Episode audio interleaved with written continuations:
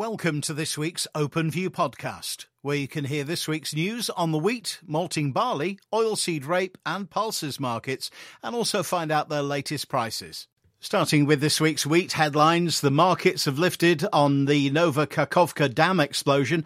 The Ukraine accuses Russia of shelling the ammonia pipeline in Kharkiv, and there's more corridor talks in Geneva scheduled. The market lifted at the beginning of the week following the Nova Kakhovka dam explosion and the shelling of the ammonia pipeline seen as crucial to the extension of the grain corridor. Both sides blamed each other, but the incidents would seem to cast a shadow over fresh talks in Geneva scheduled for Friday. Russia insists that any further extension would be unlikely unless their demands are met, but the market has heard all this before, only for a further extension to be agreed. No doubt the freshly re elected Turkish president will be keen to keep the corridor open, having seen the Turkish lira plummet 20%, which would make Turkish imports more expensive. Erdogan did, however, raise the tariff on freight through the Bosphorus and Dardanelles by 8.8% to partially compensate. What a trooper. The EU agreed to extend the ban on Ukrainian imports to the 15th of September to prevent the dumping of Ukrainian grain in the five bordering member EU states during the harvest period. This has been condemned by Ukraine as inappropriate, although transit through these states is still allowed. Egypt launched an import tender for July and received volume Russian offers at $240 FOB, which would appear to be the new floor price deigned by the Kremlin. Unfortunately, one company did not get the memo and offered at $11 less, which was initially said to have traded but has subsequently been cancelled, according to some reports. And if correct, Egypt bought nothing. The world wheat market is no longer a free market and has become a circus, dictated to by the whims of Putin. There were no other close offers from other competing origins, which weighed on market sentiment on the basis they would eventually have to drop their prices to compete.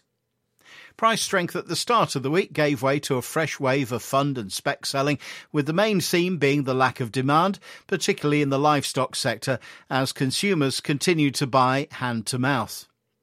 Weather issues, which may lower production in the US, China, Canada, Australia, Argentina, North Africa, Kazakhstan, Ukraine, Russia, the Far East, Spain, and Northern Europe, are being discounted for now, at least, with bears pointing to large stocks in the EU and Russia, assuming they exist in the case of the latter, which does not produce any reliable data, mirroring their close ally China, who, come rain, hail, or shine, always produce record crops. Maybe Putin was given a copy of China's playbook during President Xi's recent visit. Other negatives are the promise of rain in the forecast for the US maize areas, some of which are extremely moisture deficient and need to verify, and the upcoming Brazilian maize harvest.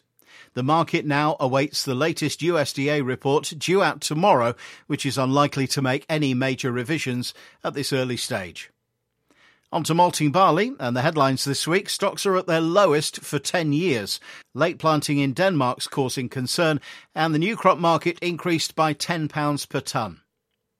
At the end of the 2023 24 season, June 24, world barley stocks are forecast to be at their lowest for 10 years.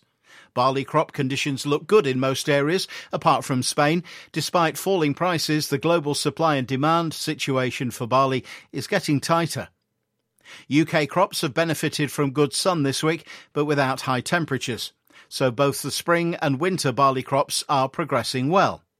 The only area of concern in Europe is Denmark, where the spring barley crop was planted a bit later than usual. Without the benefit of the rain that the UK has had, and with none forecast in the next two weeks, they're getting concerned about the impact on yield because of dry weather. This has caused the new crop malting barley market to increase by £10 per tonne, but UK maltsters and brewers have not increased their buying interest. This is mainly because of very slow malt offtake by the brewers and an abundance of good quality old crop barley for which there is no demand. Openfield continues to export malting barley from its southern and western ports in an effort to overcome the lack of domestic and near Europe demand. It recently shipped what is believed to be the first ever UK malting barley cargo to Turkey from Sharpness. On to oilseed rape and this week's headlines. The recovery is back to the levels seen in May. There's a surprise cut to oil production from OPEC, and the rape market will remain choppy. Volatility remains the name of the game on rapeseed markets. This week we've had a recovery back to the levels seen in early May, with Matif futures markets trading back to 430 euros at their peak. Market bulls will potentially see this as a near term higher high, previously at 415 euros, from which the market could gain traction.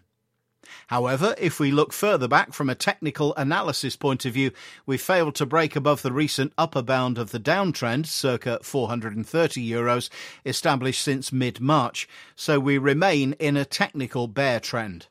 Elsewhere, the news of escalation in the Ukraine war with the bombing of the Kakhovka Dam supported global commodity markets temporarily, but subsequently we have struggled to hold on to those gains.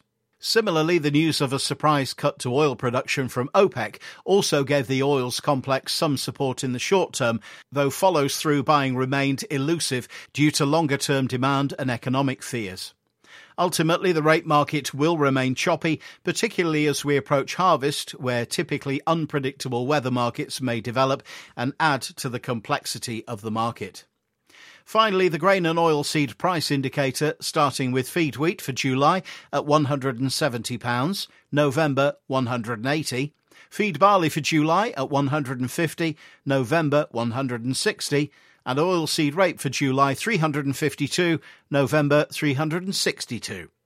Thanks for listening. To find out more or to get our OpenView email, please speak to your regular Openfield contact or email us at communications at openfield.co.uk.